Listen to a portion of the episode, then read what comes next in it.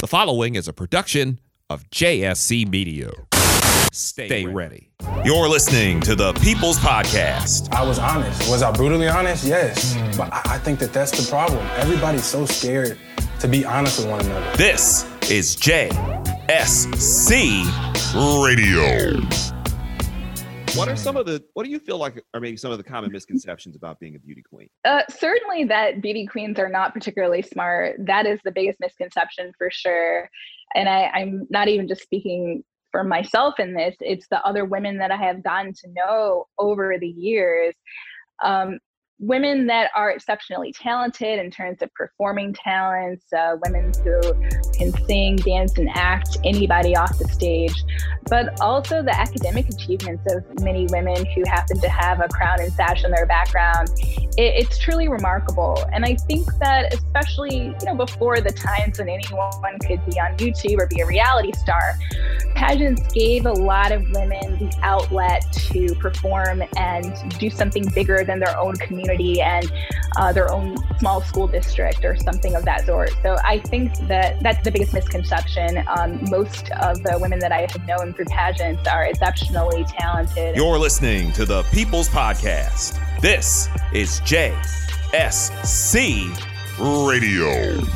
Ladies and gentlemen, boys and girls, children of all ages. Hey now.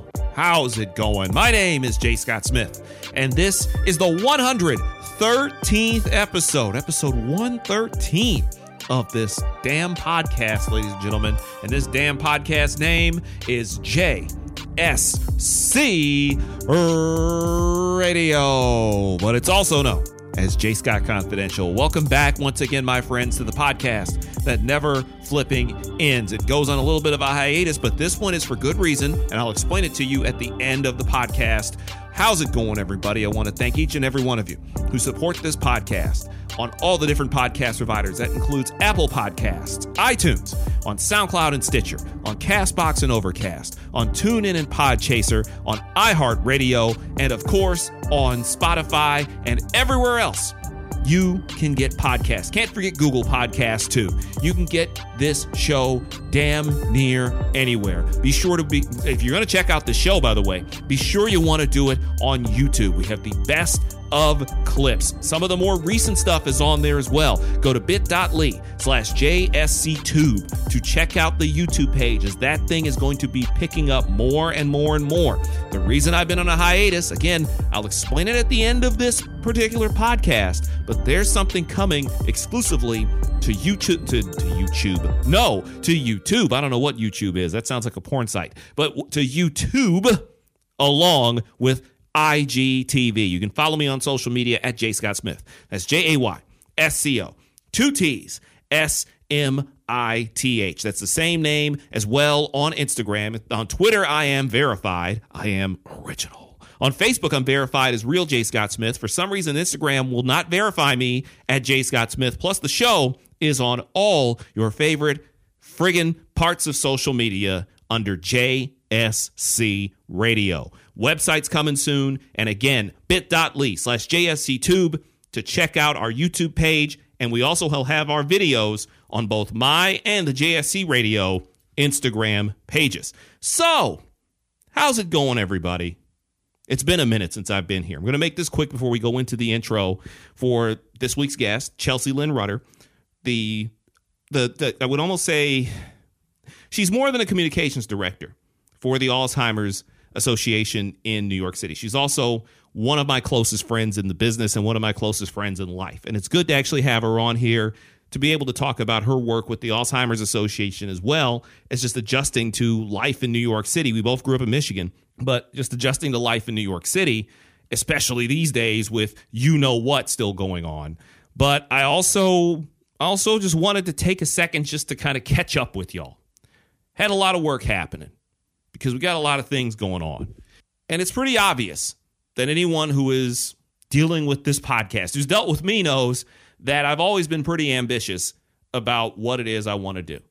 But in the midst of COVID 19 and in the midst of just all this silliness and all this, just how the world is changing left and right around us, and I won't even get into the issues of leadership that this particular country has, or running into how so many people's lives have changed. The fact that throughout this, this podcast has been a great outlet for me, and it will continue to be so. And this is kind of a word that goes out to all the people who are creatives out there, the ones who are coming up with your own thing, trying to stay in your own lane and create your own lane. Keep going. I'm more than happy to help you. And as I will tell y'all at the end of this particular episode, that you definitely are going to need all the help you can get getting through on here because this has kind of opened up a brand new world, per se.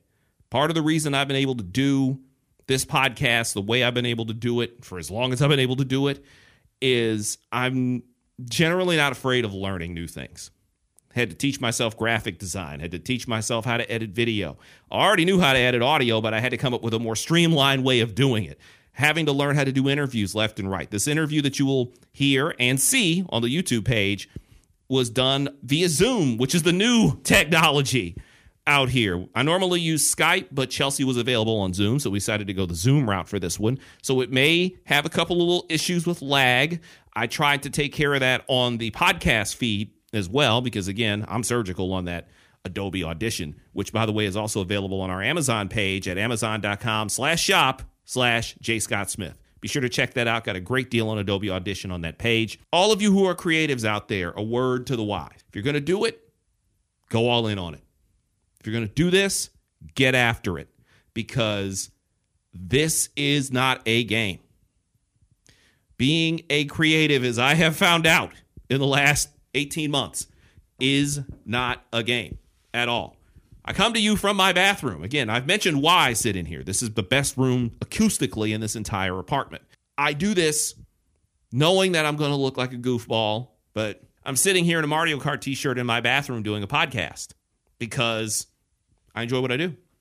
And I see a lot of podcasts springing up, a lot of people trying to do video series at the end of this particular episode, because we're about to go into the interview with Chelsea, at the end of this particular episode, I'll have a way to help you out, especially if you're just getting going on the DIY tip when it comes to you doing podcasts. But for right now, let's get ready to bring our guest in here. I'm not going to commercial break. We're going right into it. And our guest for this episode is my good friend Chelsea Lynn Rutter. She's an author, communications professional, journalist, blogger, and she's done a little bit of everything. Her work has appeared everywhere from the Huffington Post to the Grio. We talk about this in the conversation and several other publications around New York City. Chelsea has a background in government, politics, and public relations, and she also worked for the New York City Council and is currently, as mentioned, the Director of Communications for the Alzheimer's Association of New York City. She also hosts a podcast called Alz Talk New York. It should be known that a reason that this is also very close to my heart is because my late uncle passed away after a 10 year battle with Alzheimer's and dementia. In 2009, she was named one of the most beautiful people in New York City politics by City Hall newspaper, which is now known as City and State.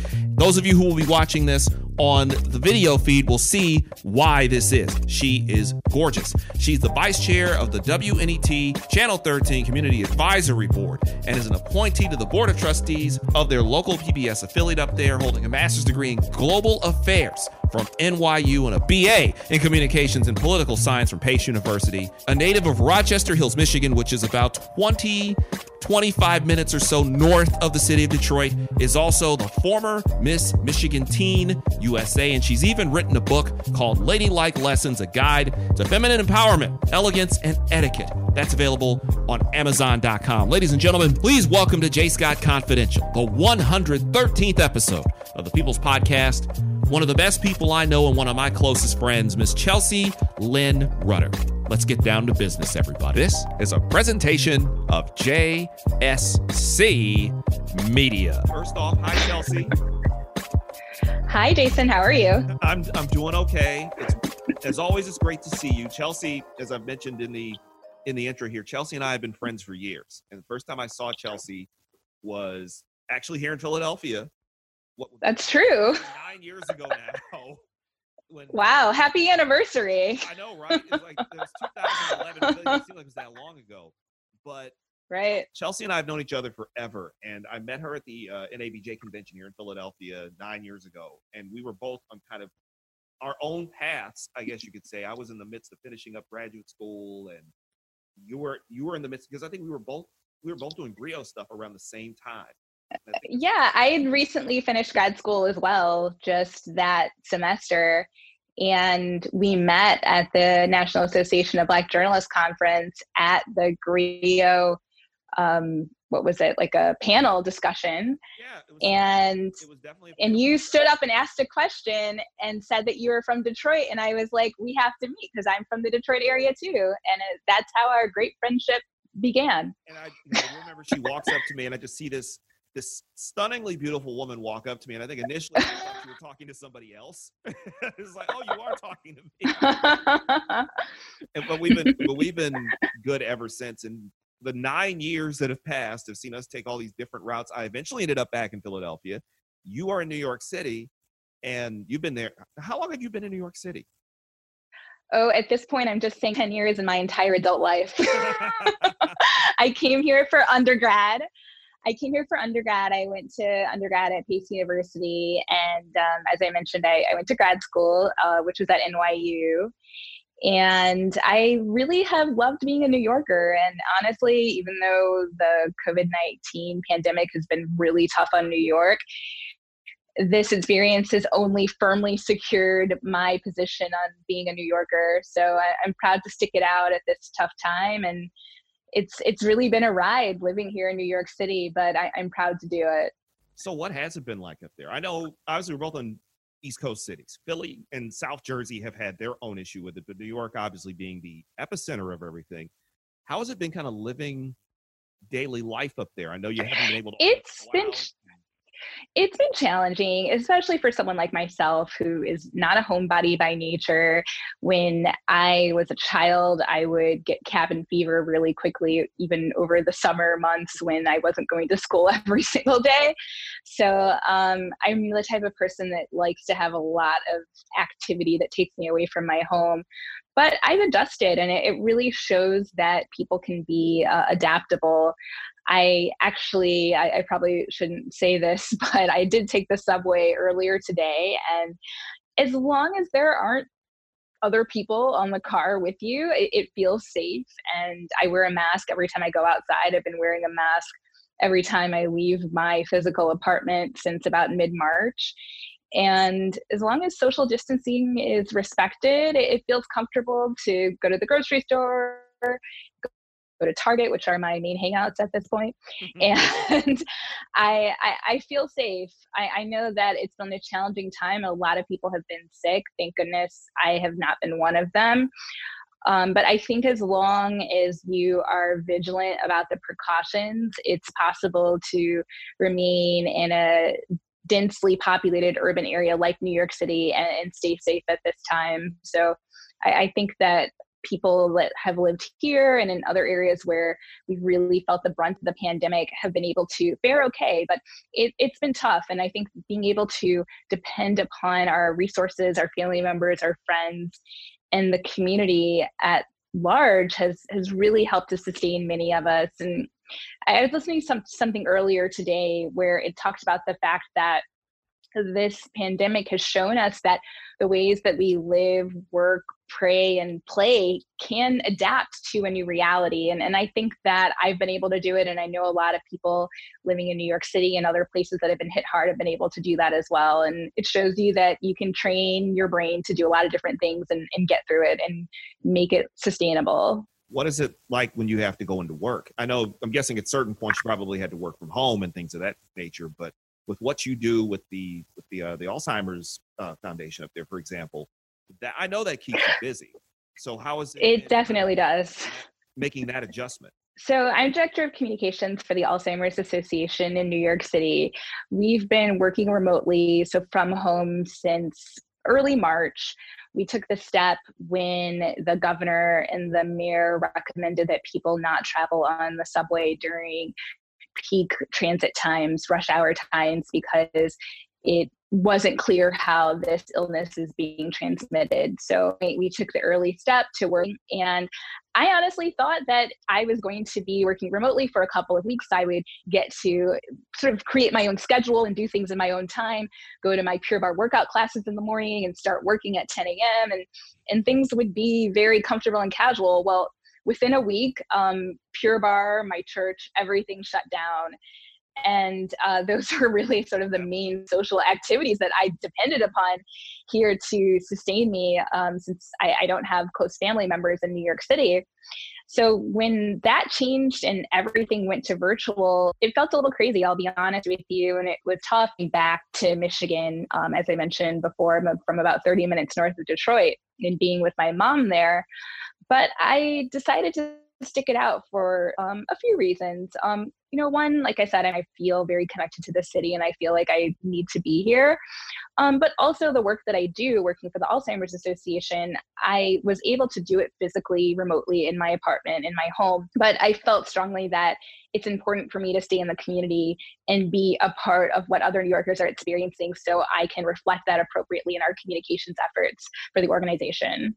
So, how did you first get in contact with the uh, the Alzheimer's Association? Just in terms of working with them, what what first drew you to that, and what type of passion do you have for the research for Alzheimer's for, for the Alzheimer's Foundation as a part of? Because I mean, full disclosure, my uncle passed away in 2013. He battled Alzheimer's for 10 years, and I had seen what that does to you. It started as dementia, eventually went into full blown Alzheimer's. It it does terrible things to people and it kind of takes away our older relatives so quickly.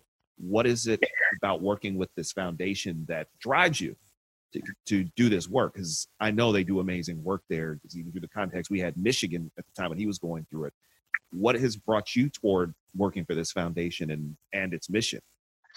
I've been working in healthcare communications for a number of years, doing press, working as a press secretary for the largest healthcare workers union in the country, and also for New York City's public healthcare system. And when I found out about the role at the Alzheimer's Association, I was really interested because unfortunately, I am someone who has been directly touched by dementia myself.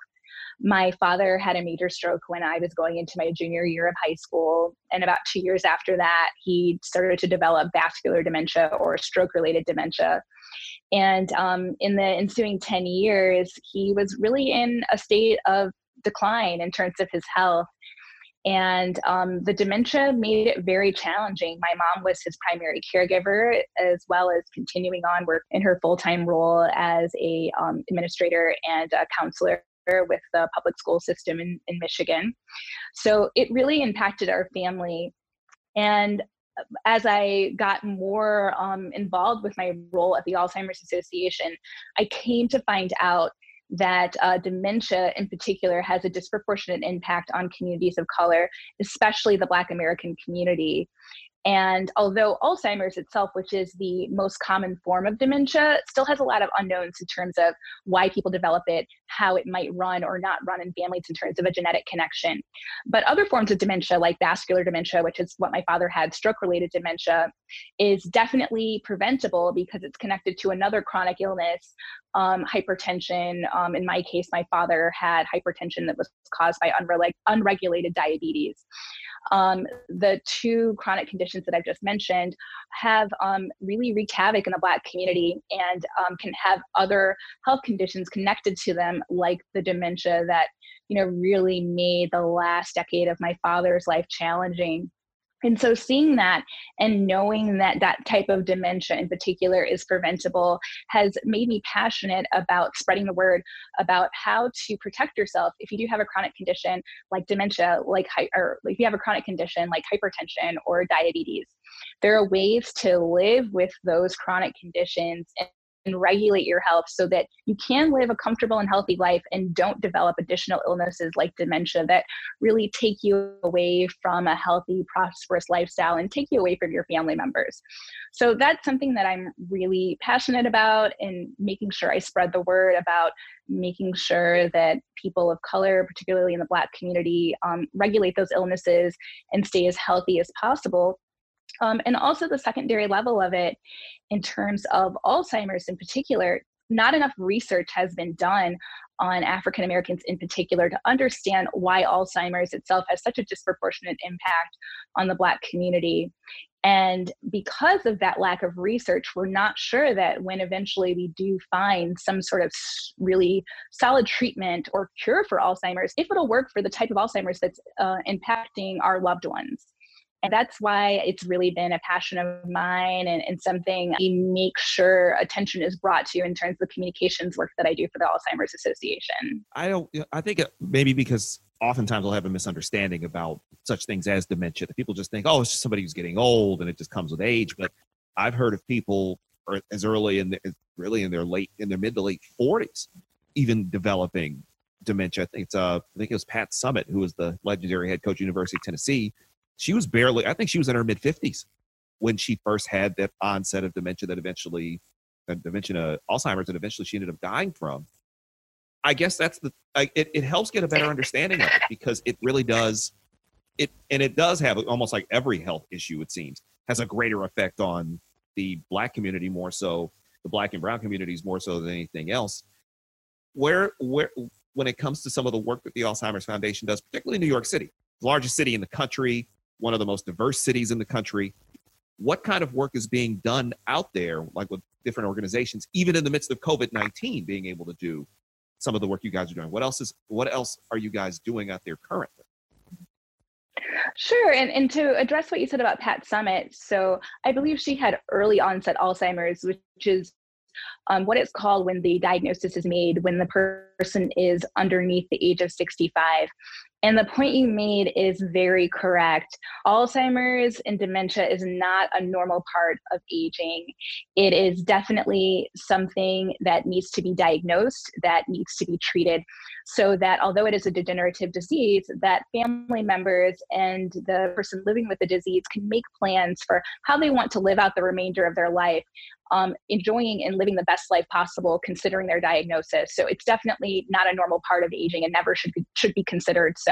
Um, in terms of the work that the Alzheimer's Association is doing, not just in New York City, but throughout the country, we are a nationwide organization. And a, a quick plug um, you can reach the Alzheimer's Association at 1 800 272 3900. That's a nationwide 24 7 helpline. We have very quickly moved our programming from the real world to the virtual world, and we're meeting people where they are now, which is at home. So, all of our programs and services, including our caregiver consultations, support groups, programming for people living with the disease, has moved to either the telephone or to a Zoom call, like what we're doing right now. Mm-hmm. And so, we are still very much accessible and reachable for people even during this pandemic.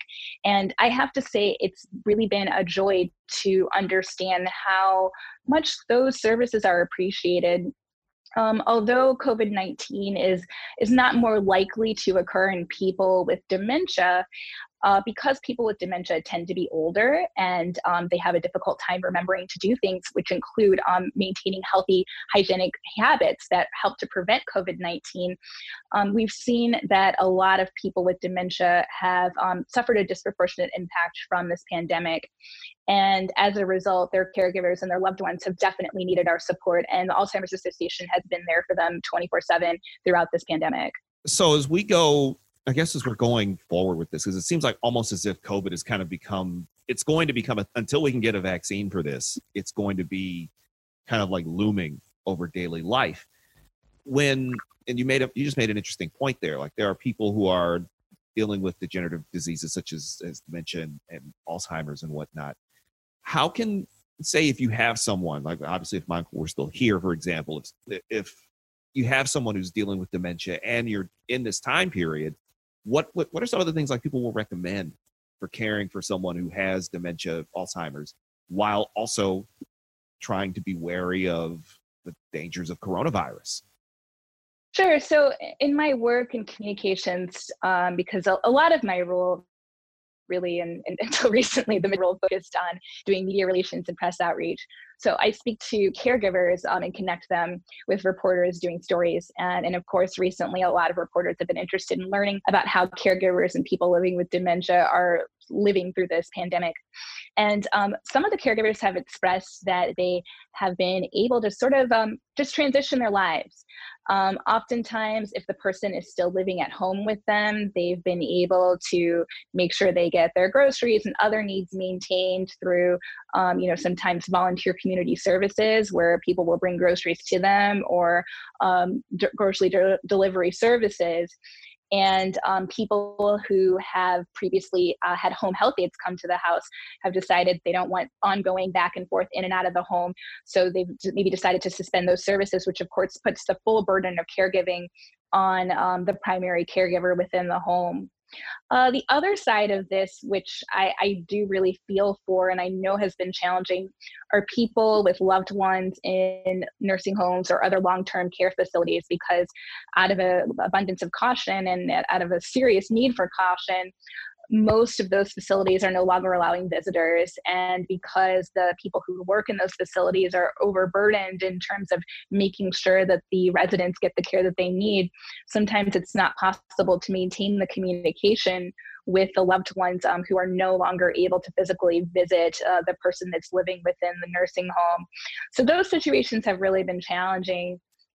Um, we certainly recommend that uh, caregivers um, make every effort to plan ahead for how they're going to communicate um, if their if their loved one is out of the home in a nursing home with their um, caregivers within the nursing home, how they might be able to with their loved one, how that will be facilitated.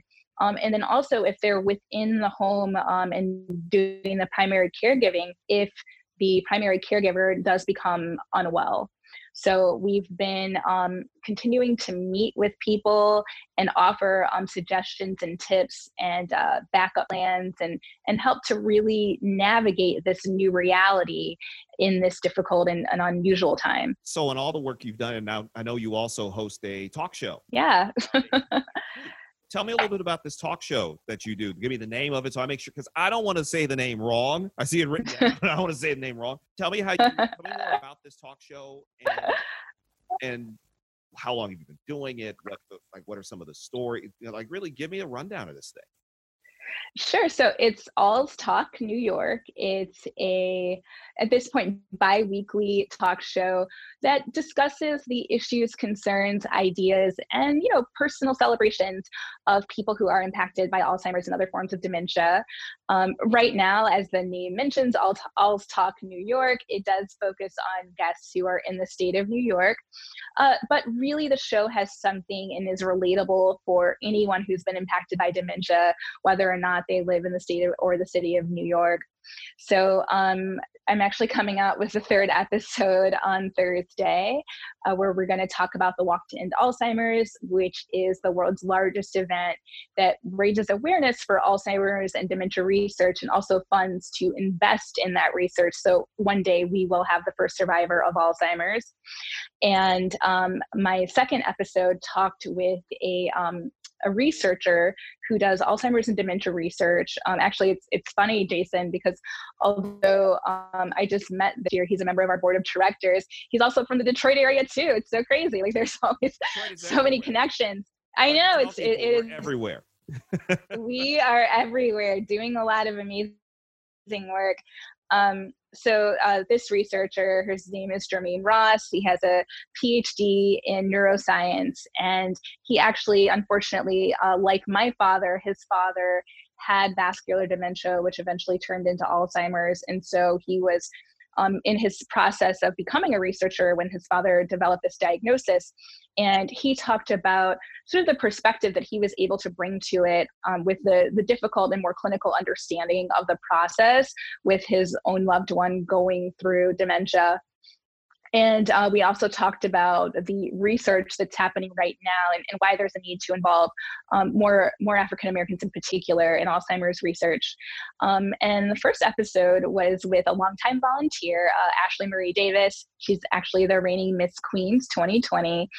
And um, unfortunately, her family was touched by dementia as well. Um, her great both of her great grandparents who raised her um, had different forms of dementia. And so, um, in her competitions with uh, the Miss America system, she has taken on Alzheimer's and dementia awareness as her platform. And uh, she's been a, a, passionate and able volunteer on a lot of levels, definitely raising awareness in terms of Alzheimer's and dementia and how it impacts um, people throughout the country. Uh, but I have to say, big shout out to Ashley because um, you know we kind of took on this project as as a volunteer week, which was at the end of April, uh, something to do to you know do something fun, interesting for our social media channels for the Alzheimer's Association.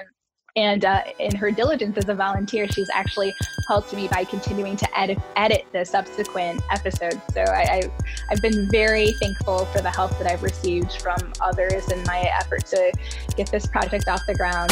Now, the thing about Chelsea is she's one of the most gracious people you'll ever meet. She's unbelievable. As you heard there, she's gotten a lot of help, but what she's doing at the Alzheimer's Association in New York City is amazing. But when we come back, we're going to talk about another aspect of what she's done in her life, which has kind of helped shape who she is. Because again, she wasn't just simply the one of the smartest women I've ever met. She's also had a history in beauty pageants, and she talks about how her life as a teen beauty queen has actually helped set the table for her work as an adult in New York City. Plus, ever the social butterfly, she also talks to us about what her life in New York City has been, as well as what led her to writing her book. My name is Jay Scott Smith, and this is the 113th episode of the People's Podcast. We'll be back with Chelsea Lynn Rutter after this. You're listening to the People's Podcast. I'm not going to be responsible for what happens next. This is JSC Radio.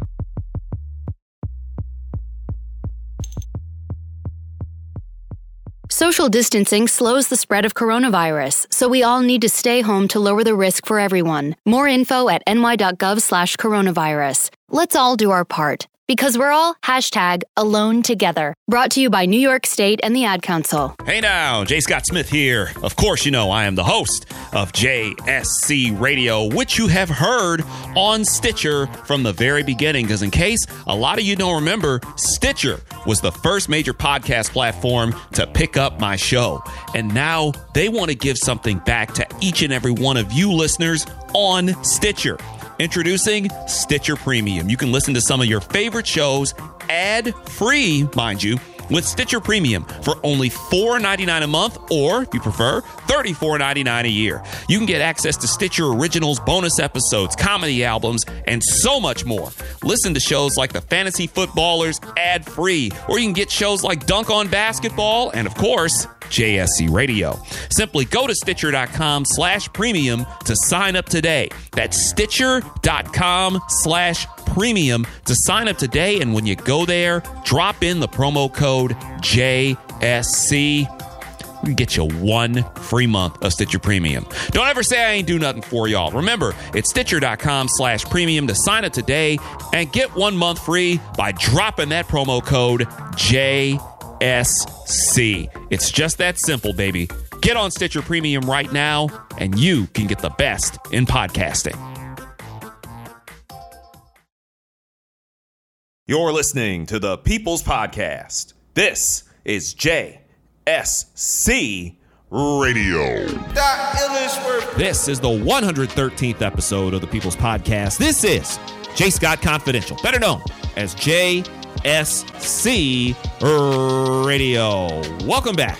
Jay Scott Smith here, checking in from the beautiful JSC radio studios in Philadelphia, Pennsylvania. And yes, that means I'm still recording in my bathroom. But that doesn't matter to you because you can't see me anyway.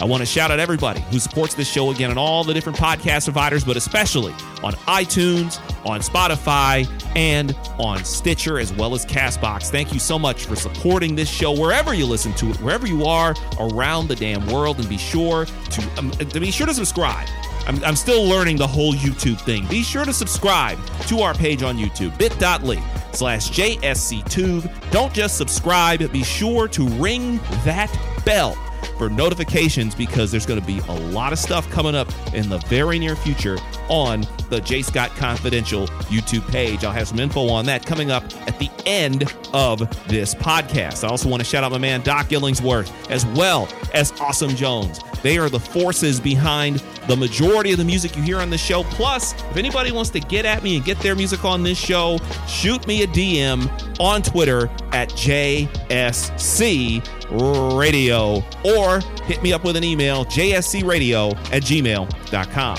So now, we get back to our conversation with Chelsea Lynn Rutter and we pick things up talking about her life as a teen beauty queen. Because as we mentioned at the top of this show, she at one time won a beauty pageant. If you see in the video, if you're watching the video, I should say, you'll know exactly what I'm talking about. You find out more about her teen beauty queen past and how it set the table for the great work she's doing now in New York City. My name's Jay Scott Smith, and this is the 113th episode of the People's Podcast. This is JSC Radio. Let's get back to our conversation with Chelsea Lynn Rutter. You're listening to the People's Podcast. This is JSC Radio. It's an interesting point you made there as you brought up that she was Miss Queens. Because I know, obviously, knowing you, and I mentioned it in the intro as well, you have a bit of a history in beauty pageants yourself. And this goes back to when when we're in Michigan, anybody can see the video clearly, like I mentioned. I remember seeing this beautiful woman walk up to me at this convention, and I thought to myself, she looks like she's probably been in a beauty pageant. Turns out you were a teenager, you were. So Yes. give me a little bit of your your background because you would be the second person to you've been the second person on this show to have to have won a beauty or at least won some beauty pageant. Jennifer Caudill was Miss Iowa in 1999. She's she's the first one, so it's like I tend to run in these circles apparently. But I I know you. I've known you for a while, and you've told me this story. But please, I guess, enlighten some of the listeners for the first time about your your your your, pat, your your past as a teen beauty queen. Sure. So, like you said, my, my mom would say I'm a has been beauty queen. and I, I hold the the moniker very proudly.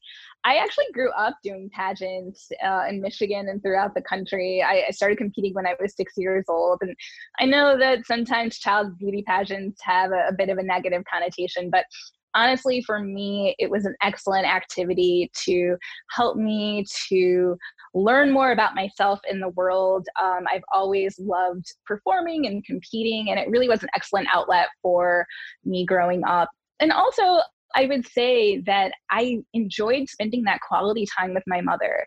The time that we spent rehearsing, picking out costumes, coming up with strategies for what would give me the competitive edge when I competed in a pageant really is, is quality time I look back on.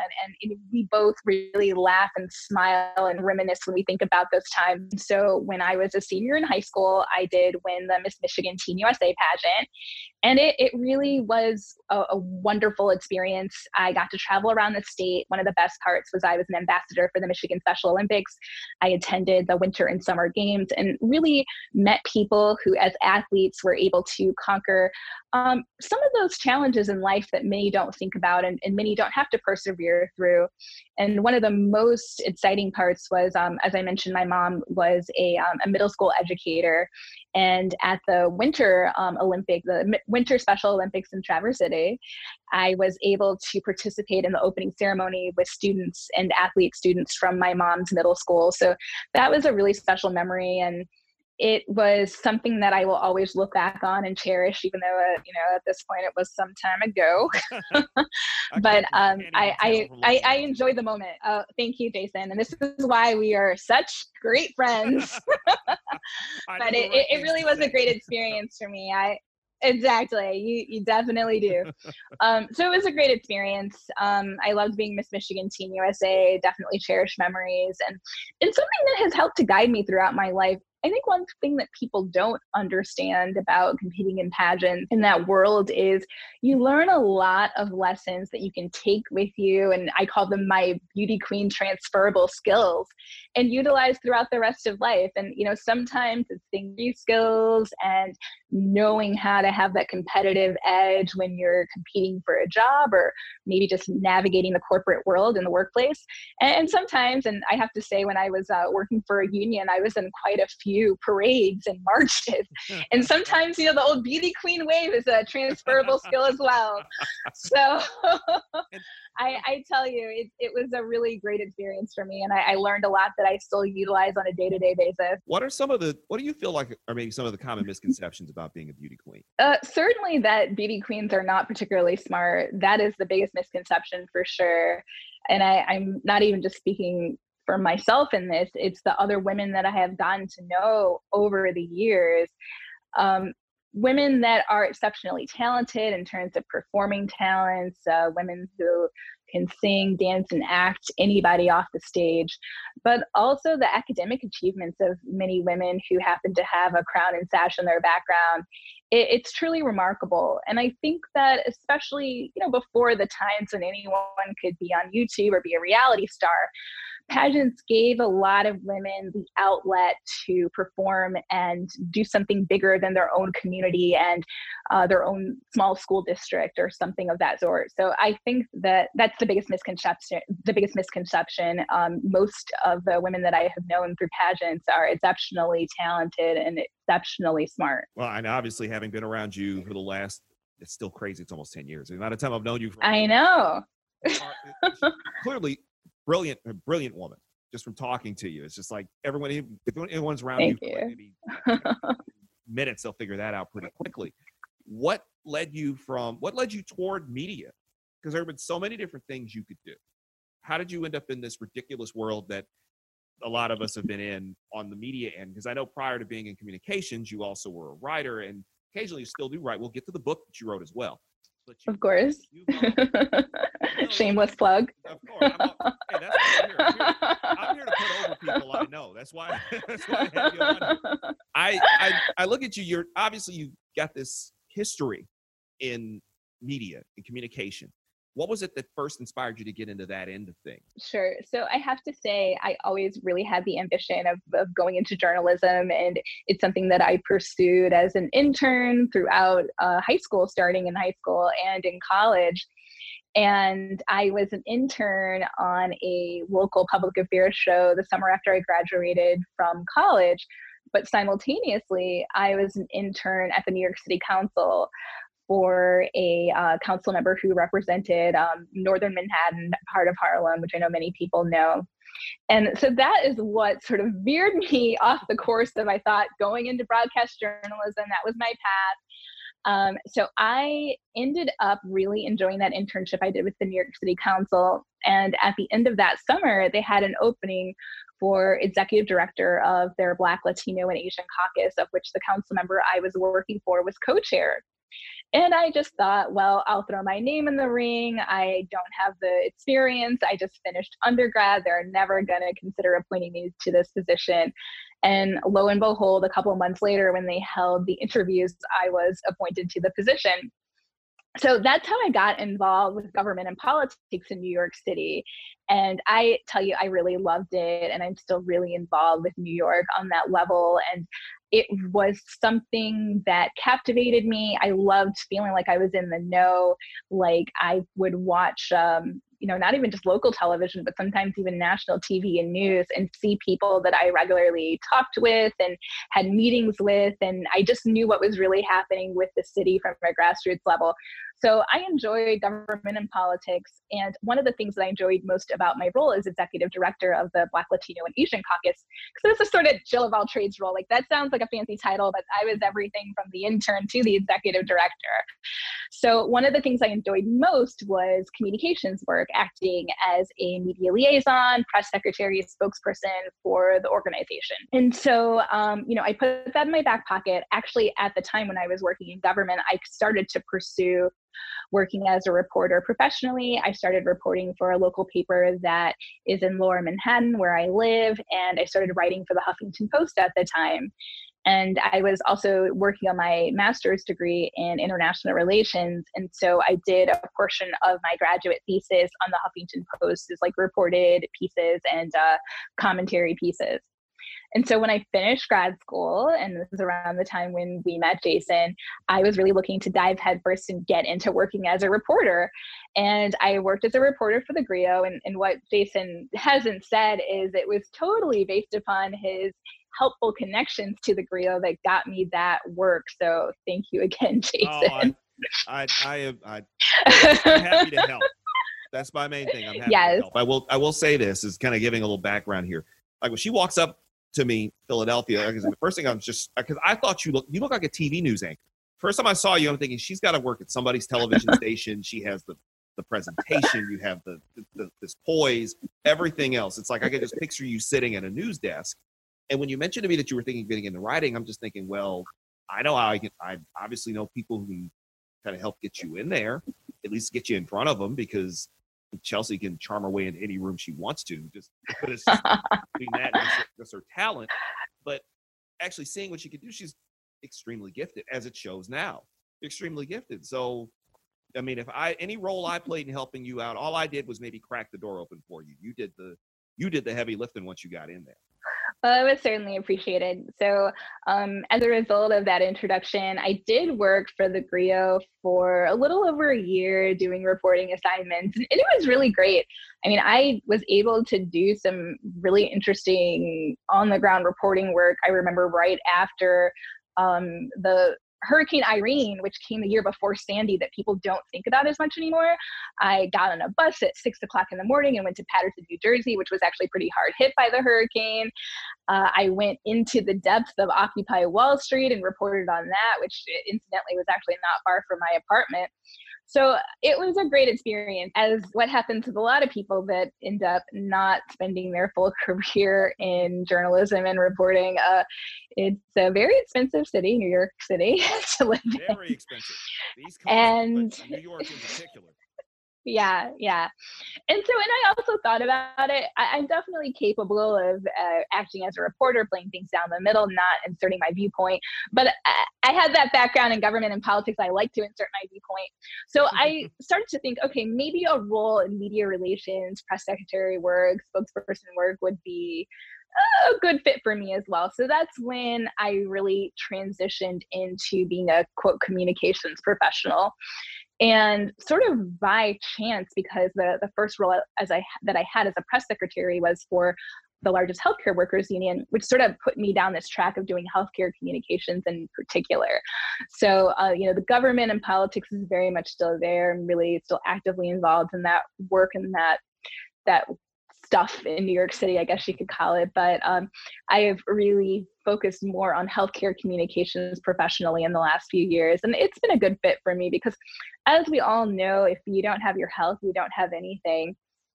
And particularly, yes, exactly, exactly.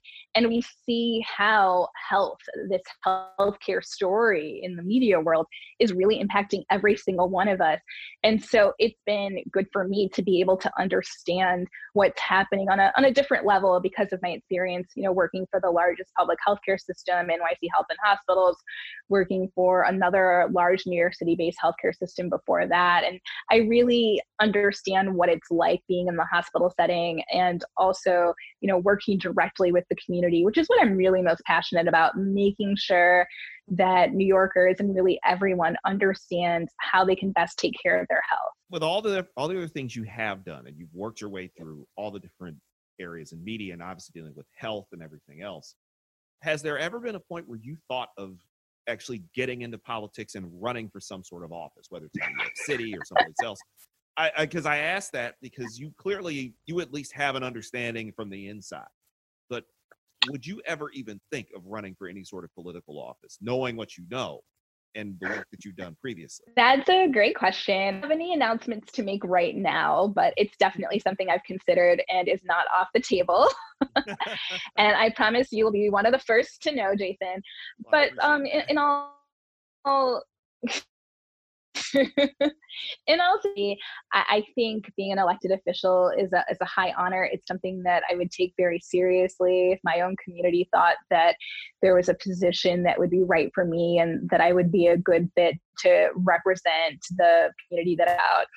And if called to serve in that capacity, it's definitely something I would consider and that I'm open to. But I don't have any immediate plans to run for office at this time.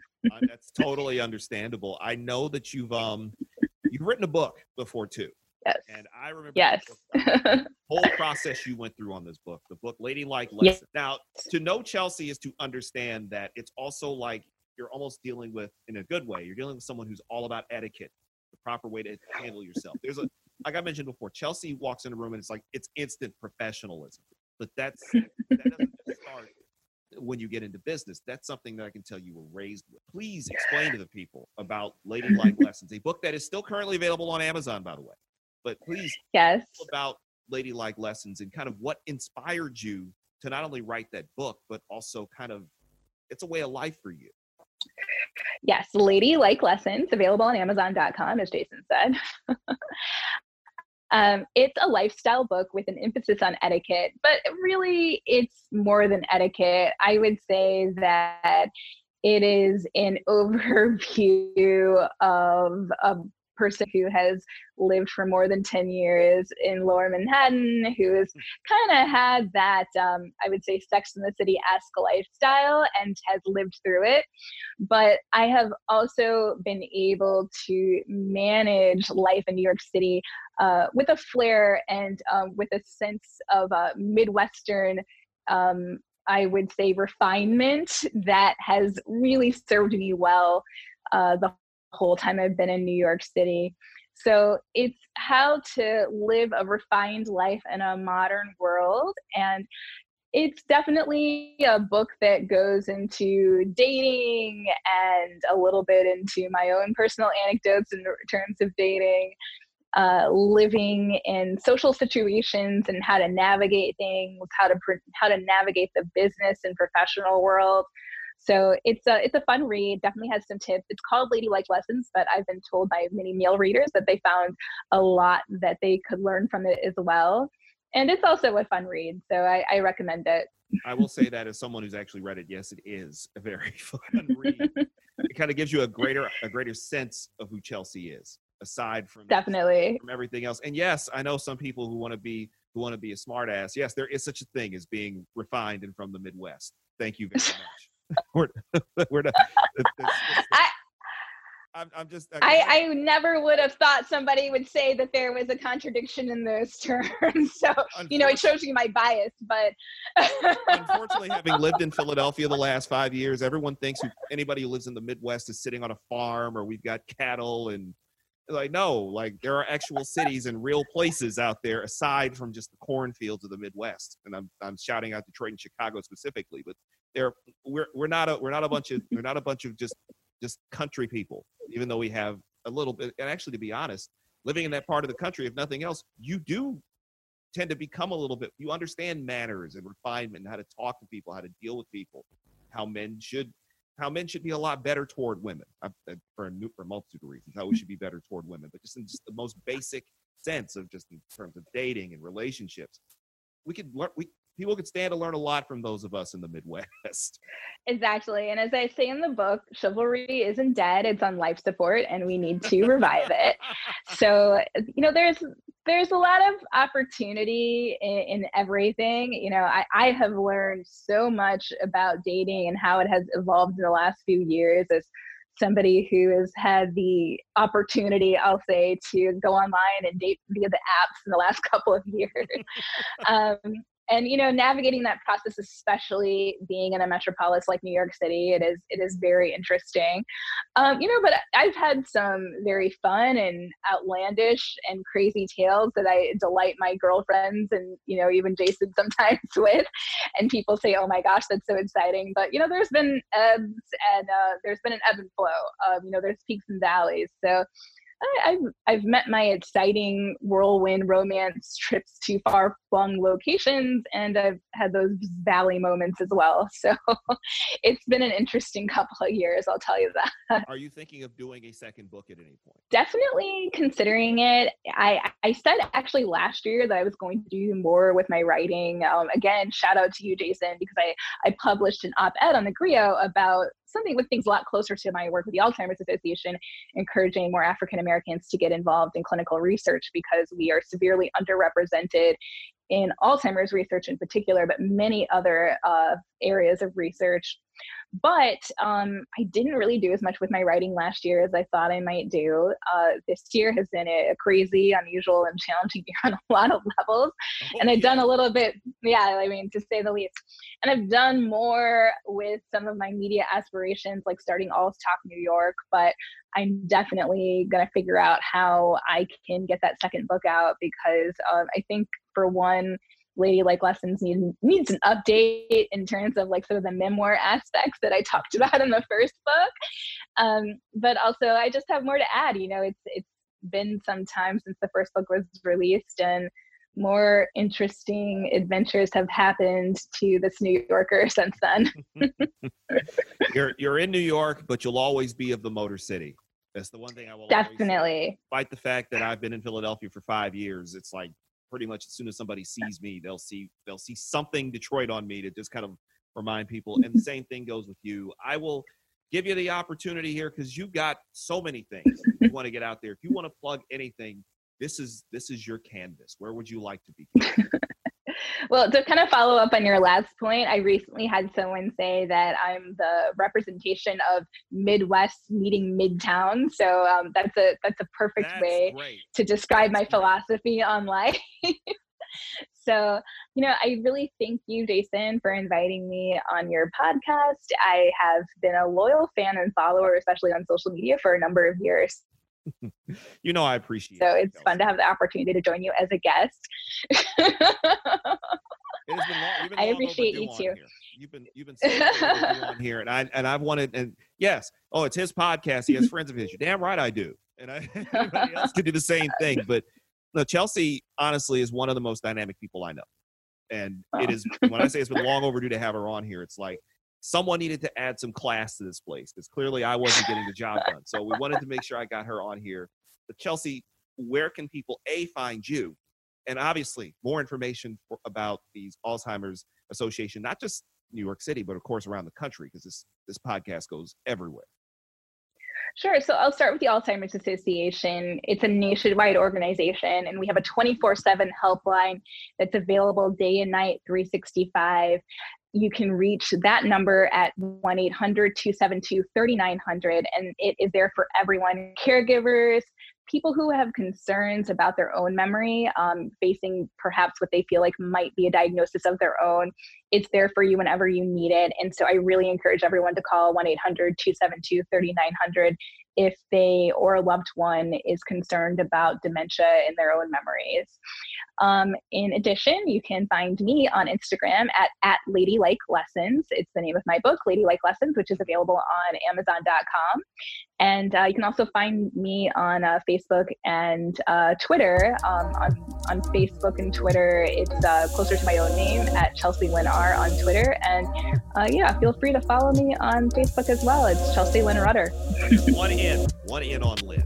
Just want to remember. Yes, yes, I have to emphasize that. You know, my parents wanted to be different. It was the 80s. They thought everybody needed to be unique. So, one in on Chelsea Lynn. And you're definitely unique in so many ways. And it, that there's one in on Lynn, one one in on Lynn, two D's on the last name. Chelsea Lynn Rutter. One is really. I don't have a ton of close friends. She's one of my closest friends, and I consider I consider this as, an honor to have you on here. And obviously, I wish you the best all the time. We'll talk more anyway, but I wish you the best all the time. And obviously, be safe up there in New York City. And at some point, when all this finally, hopefully, get a vaccine and we'll start to feel this thing and a lot more. This has to happen in person a second time down the line. But I appreciate this so much, Chelsea. And not only that, I appreciate you just for being a legitimate good friend of mine for coming up on 10 years. And I can't tell you how much I appreciate that. Like, but Jason, thank you so much. And thanks for having me as a guest. And there you have it. Another one in the books. I want to thank Chelsea Lynn Rutter so much for everything she's done, not just thank her for the work that she's doing at the Alzheimer's Association. As you heard me say there, I just thanked her for being such a great person and an honestly a really good friend to me. You heard her information there. We'll have all her contact information is going to be sitting right in the description of this here podcast. So be sure to come in peace. And if you want more information on the Alzheimer's Association work, be sure to check out the link that's currently sitting in the description of this here podcast. So I've mentioned, by the way, that we've got something special coming up here on J. Scott Confidential. And I've talked about this for a while. And if there's one thing that you know about me, and if it's one thing you've noticed about this podcast, is that there's been a lot of time spent pumping up this YouTube page. Well, for those of you who happen to be checking out the YouTube page, you'll notice that coming very soon, we will have our first ever JSC radio, J. Scott Confidential, JSC Media, whatever you like to call it, exclusive series on the YouTube page. It's going to be known as the Blueprint. The Blueprint will be a way to help people who want to get into podcasting.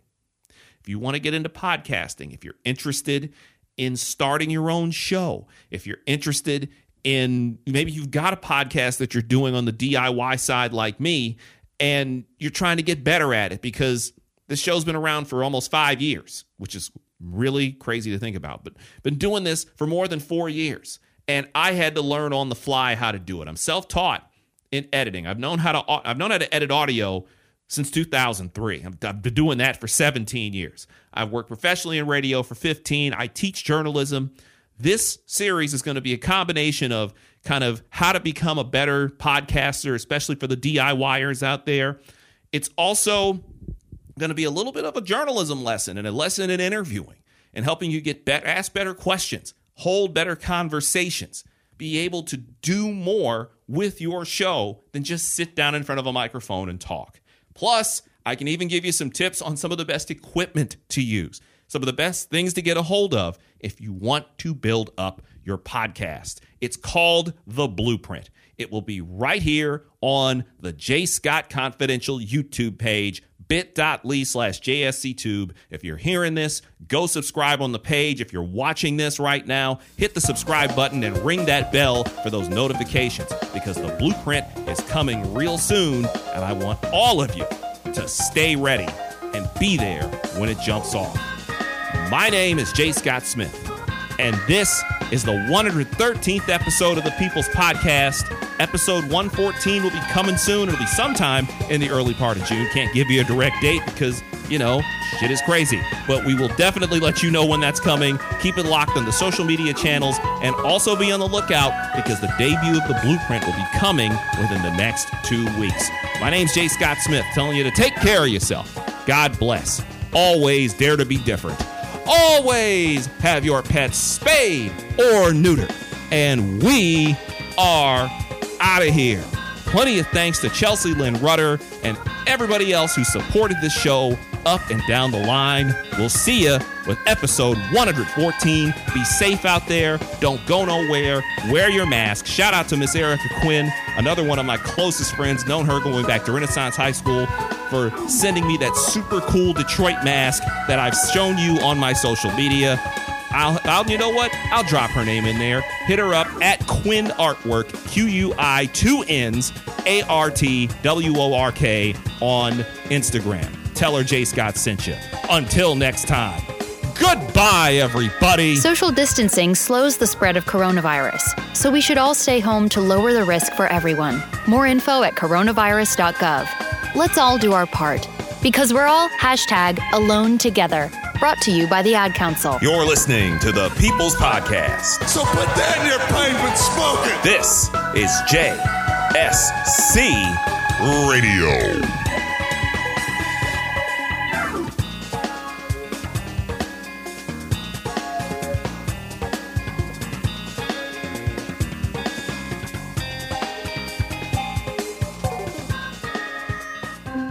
On the news about that five year old who found his uncle's gun.